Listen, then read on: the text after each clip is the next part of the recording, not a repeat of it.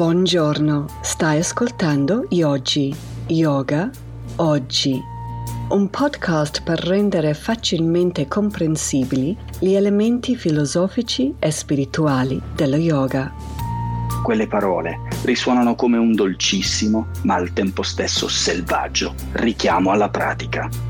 Con me, Tess Prevet.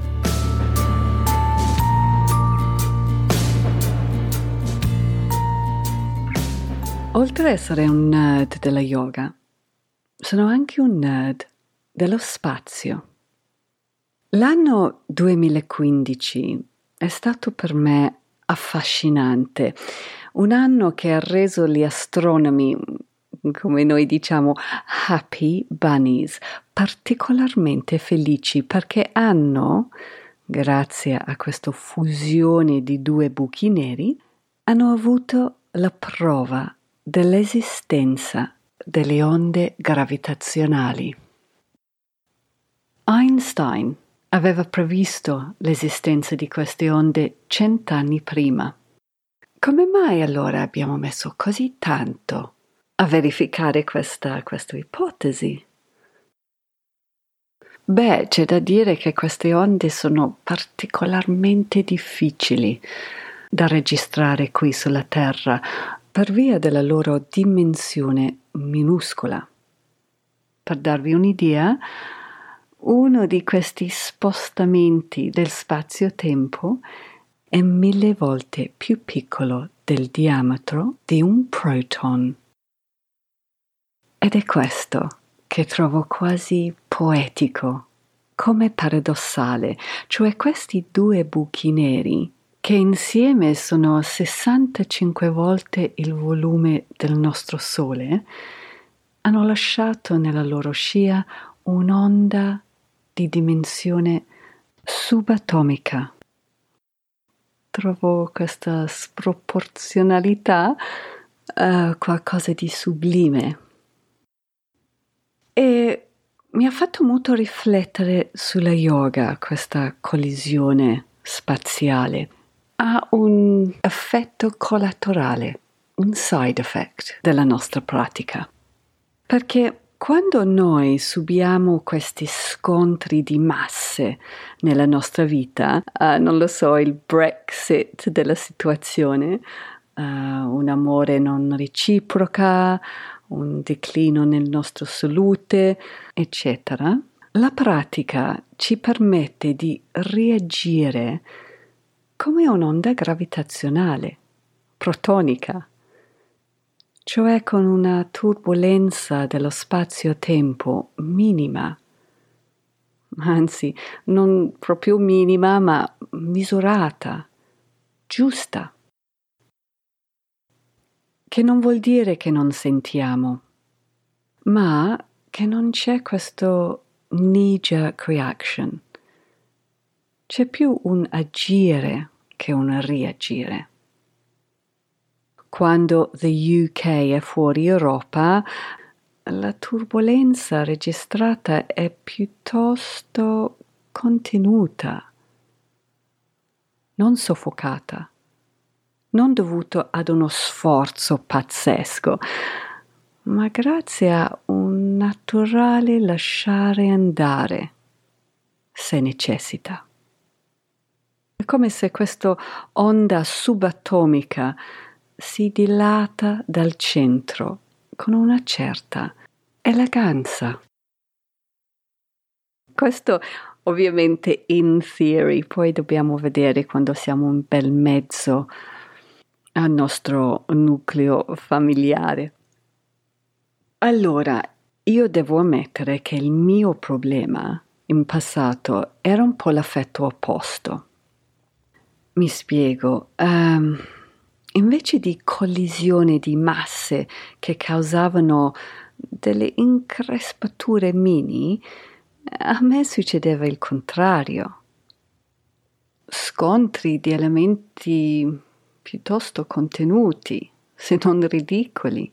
Um, il non trovare le chiavi quando sono già in ritardo, un polpaccio stirato, cellulare dimenticato, eccetera, eccetera, mm, queste cose risultavano in una reazione stile tsunami, seguito ovviamente da un senso di colpa e un po' di disprezzo verso me stesso.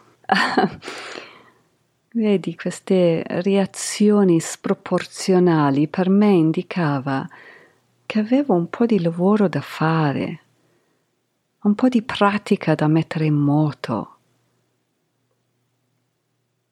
E quello che vedo dopo tanta pratica è che la yoga mi aiuta ad avere una reazione un po' più sana rispetto all'evento o crisi in corso.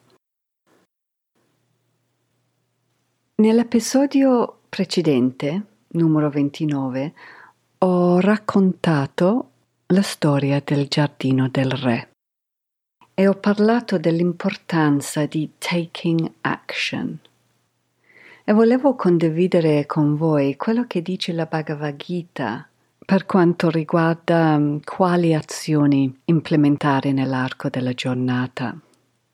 Ma prima, prima di agire, cominciare, taking action, c'è un altro passo importante da fare, sia per riequilibrare le nostre reazioni che per, um, per iniziare una strada yogica spirituale, qualunque strada spirituale. E questo building block fondamentale è il dormire. Dormire abbastanza. E cosa vuol dire dormire abbastanza? Beh, per capirlo ho trovato la risposta in questo bellissimo libro di scienziato e esperto del sonno, Matthew Walker, che ha scritto questo libro che si intitola How We Sleep. Secondo lui, dormire abbastanza vuol dire da 7 a 8 ore a notte. Hmm, questo vuol dire che per i primi 40 anni della mia vita ero seriously sleep deprived. Tornando però a questo libro, devo ammettere che dopo la Bhagavad Gita e dopo Yoga Sutta di Patanjali, forse questo libro è stato quello più influential per quanto riguarda il cambiare i miei comportamenti e i miei abitudini. Una cosa che mi ha molto colpito dei findings era come il dormire influenza la nostra salute.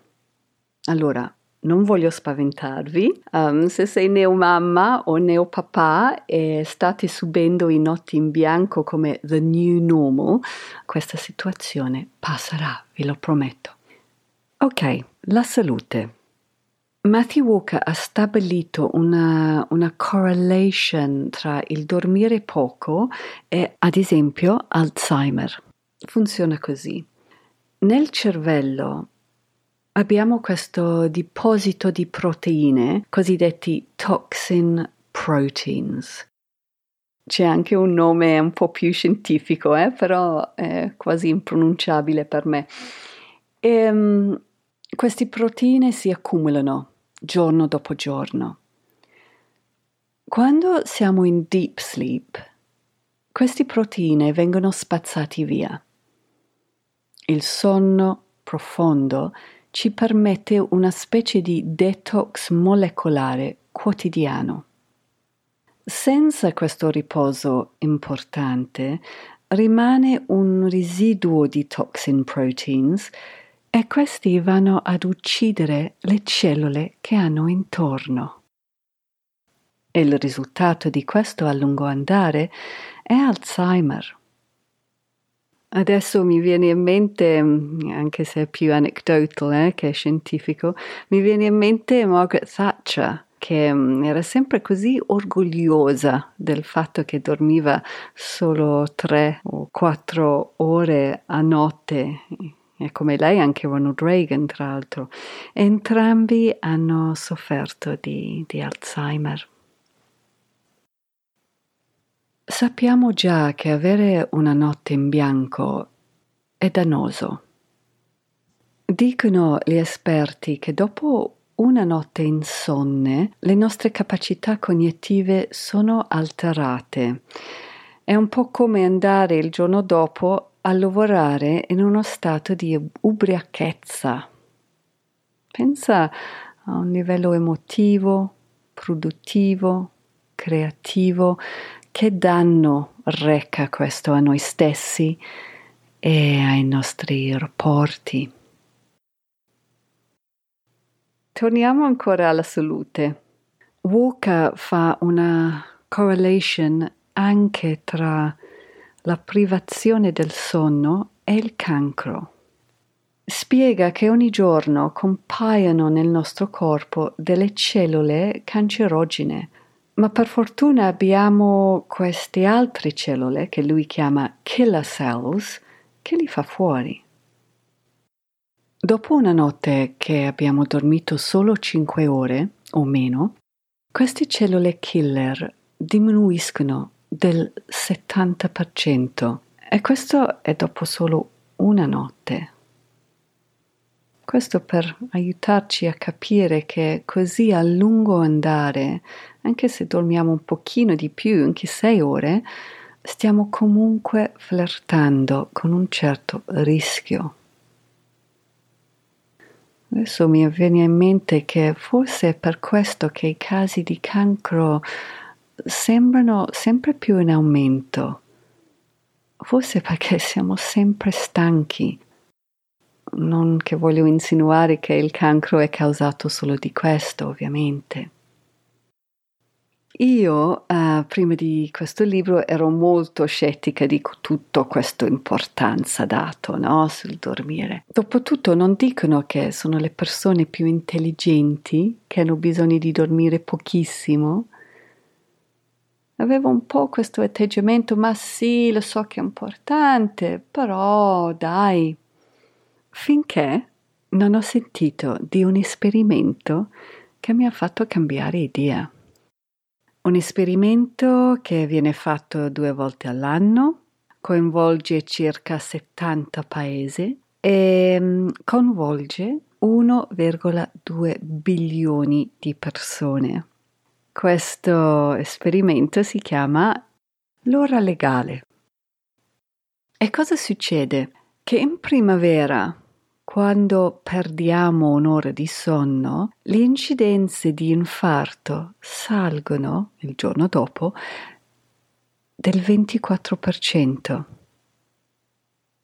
E quando invece in autunno guadagniamo un'ora di sonno, il percentuale diminuisce del 21%.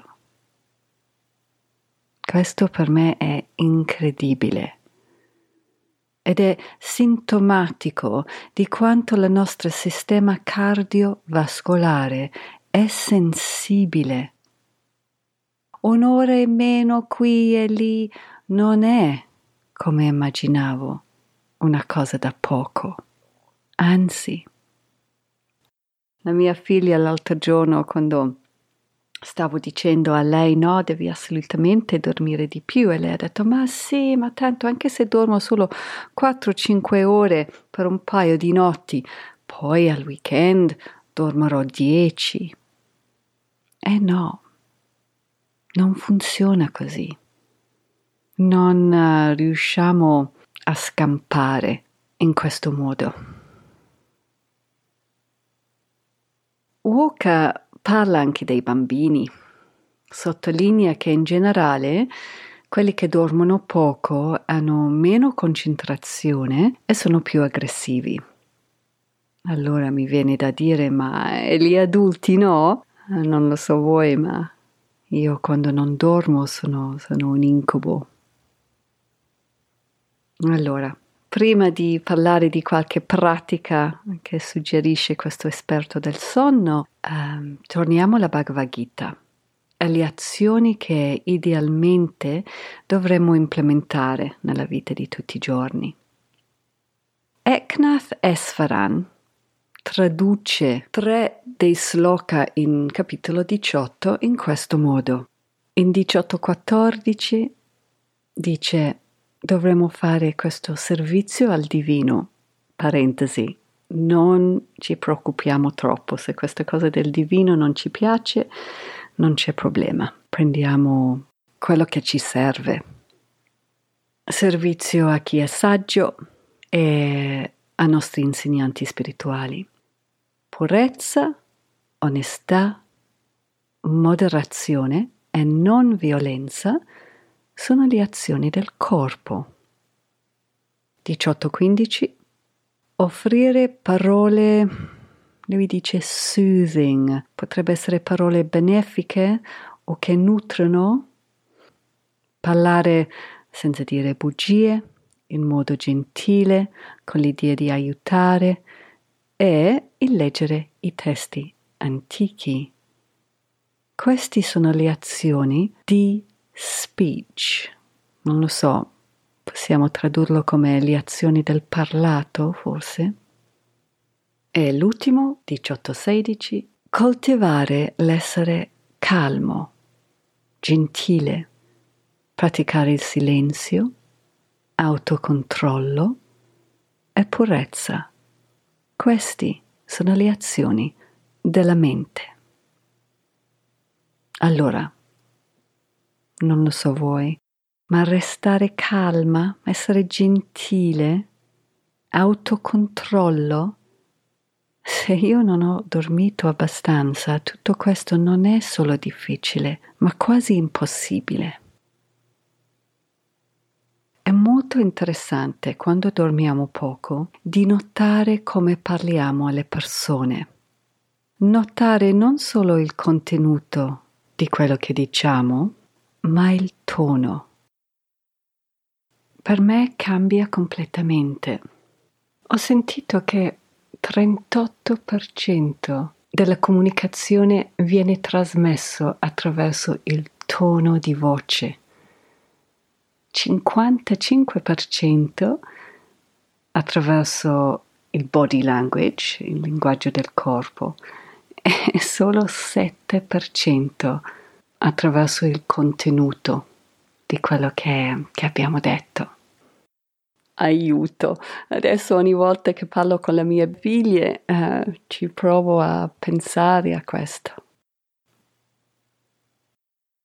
Guardiamo un momento, parlando di sleep, quello che dice Patanjali nel suo Yoga Sutra. In 1.38 dice la mente diventa stabile quando ha come suo supporto la conoscenza derivante dai sogni e dal sonno. Allora si vede che i commentatori tradizionali qui erano tutti un po' perplessi su questo sutra, perché non è che condividono molto. Vakaspati Misra, Ramananda Sarasvati promuovono questa idea del, del sognare di Ishvara, Ishvara è il divino, no? In modo che al risveglio la mente è stabile e rivolta verso lui. E pensando a questo, posso dire che mm, per me, per uh, ampliare la mia pratica di Bhakti Yoga, mi piace molto leggere prima di addormentarmi qualcosa che un po' mi, mi nutre no? lo spirito. Può essere un, un libro di qualche yogi o yogini, un insegnante spirituale, una biografia o proprio la Bhagavad Gita. Lo vedo come un piantare una samskara importante che poi trascino durante tutte le ore del sonno.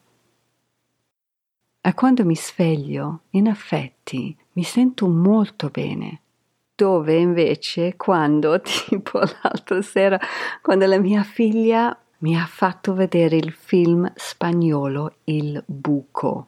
Non vi dico, non ve lo consiglio.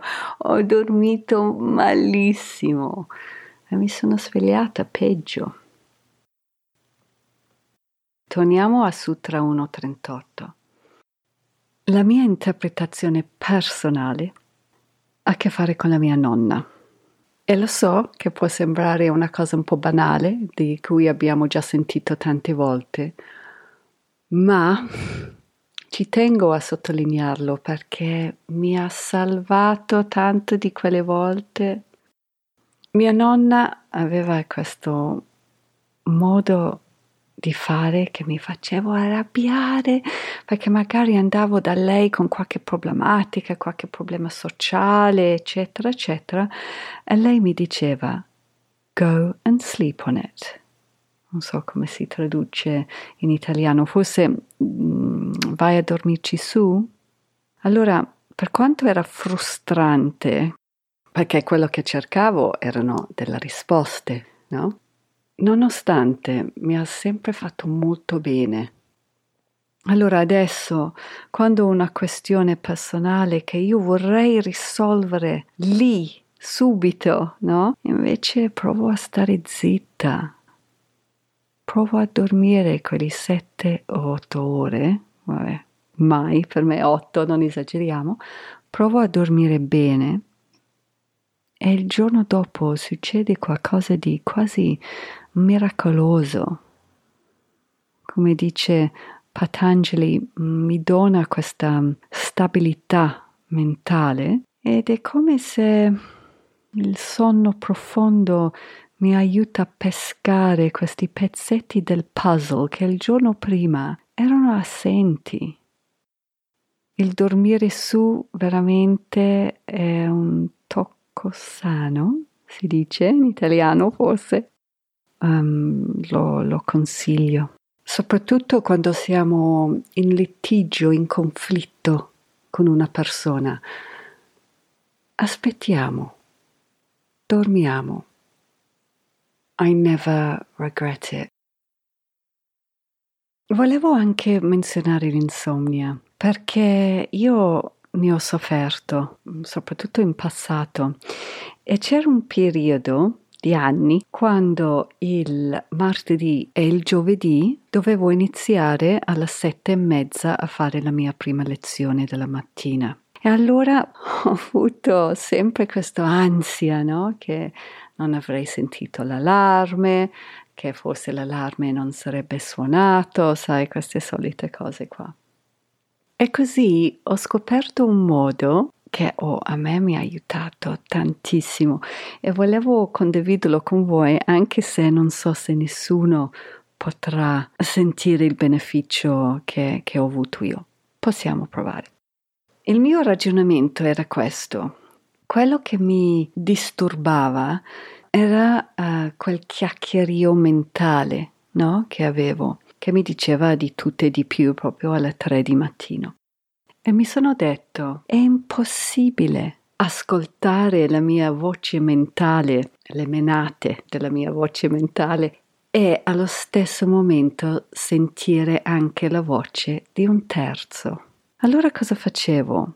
Mi mettevo sotto la coperta, mettevo dentro le cuffie e sentivo un podcast a volume appena audible probabilmente di qualcuno che aveva una bella voce. A me piaceva tantissimo The New Yorker Fiction perché sono short stories, racconti. Ed era bellissimo, era un po' come essere bambino, no? Perché um, sentivo una storia e comunque dopo dieci minuti, boom, dormivo benissimo. Perché finalmente avevo trovato un modo per frenare quella mia voce interiore. Non lo so, io ve lo butto lì, poi fate come volete. Ok, passiamo alla pratica.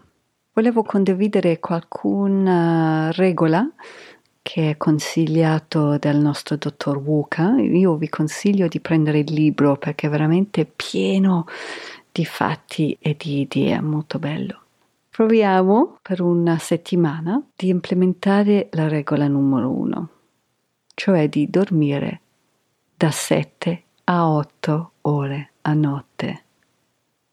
Ed è difficile perché veniamo un pochino trascinati no? del Netflix, Pinterest, eccetera. eccetera, e perdiamo un po' la concezione del tempo. Per questo potrebbe essere una buona idea a mettere un allarme, non per svegliarci alla mattina, anche quello, ma per andare a dormire. Lo facciamo suonare mezz'ora prima che vogliamo mettere la testa sul cuscino e da lì cominciamo pian piano a unwind.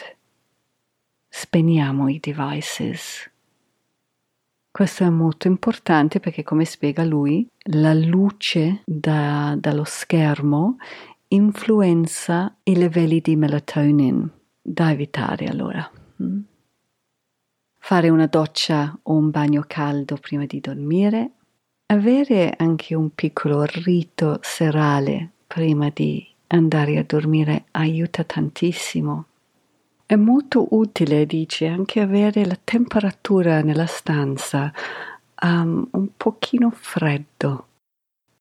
Un'idea mia per capire come la mancanza di sonno influenza il nostro comportamento, potete anche per una settimana tenere un sleep diary dove um, scriviamo il tot di ore che abbiamo dormito e alla sera notiamo come è stato il nostro umore, come abbiamo trattato le persone intorno, il livello del nostro autocontrollo e così via.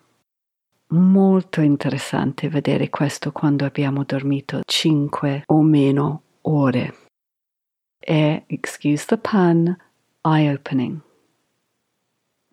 E l'ultimo pratica, uh, I challenge you to do this, è quello di quando ci troviamo in conflitto con una persona, se possibile, eh, ci stacchiamo del tutto e diciamo guarda, ne parliamo domani.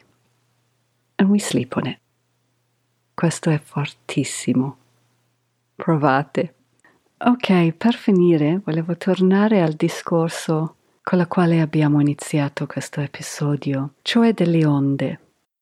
La parola per onda in sanscrito è vritti e la definizione della yoga, secondo Patanjali, è yoga citta vritti niroda, che vuole dire il acquietare le onde mentali. È ovvio che il dormire gioca un ruolo fondamentale in questo. Ok, Space Nerd Alert. Avevamo detto no di questa fusione di questi due buchi neri, ma più recentemente le onde gravitazionali che sono stati registrati qui sulla Terra sono stati causati da uno scontro pazzesco tra due neutron stars. Queste stelle sono anche abbastanza piccoline, tutto considerato, cioè hanno il diametro di circa 12 chilometri, però sono densissimi. Ognuno ha la densità due volte di quella del Sole e girano su se stessi velocissimi a fino a 700 volte a secondo. Si può solo immaginare lo spettacolo dell'impatto di questi due corpi celesti che si, si incontrano. E da questo impatto di stelle di neutroni vengono prodotti argento, oro e platino meraviglioso. E con questo, sweet dreams e sogni d'oro. Bene, grazie dell'ascolto. Se volete scrivermi con qualche commento riguardo questo episodio che è un po' più lungo rispetto al solito, ho lasciato fuori poi anche un sacco di cose. Scrivetemi con i vostri commenti se avete esperienze di insonnia e volete dirmi come l'avete risolto, sono molto interessata. L'email è yogiyogaoggi-gmail.com vi chiedo se vi è piaciuto l'episodio di lasciarmi un review del podcast sul um, Apple Podcasts. Questo aiuta tantissimo alle altre persone a trovarmi. Vi chiedo anche di condividere questo episodio magari mandando un link via email o il vostro social media mm, a chi piace la yoga, a vostri amici, Sarei molto grata per questa condivisione. Grazie dell'ascolto e ci risentiamo fra due settimane. Volevo ringraziare Laura Kidd, cantautrice e produttrice discografica per la musica. Questo brano si chiama Slow Puncture. Per sentire di più vai a shemakeswar.com.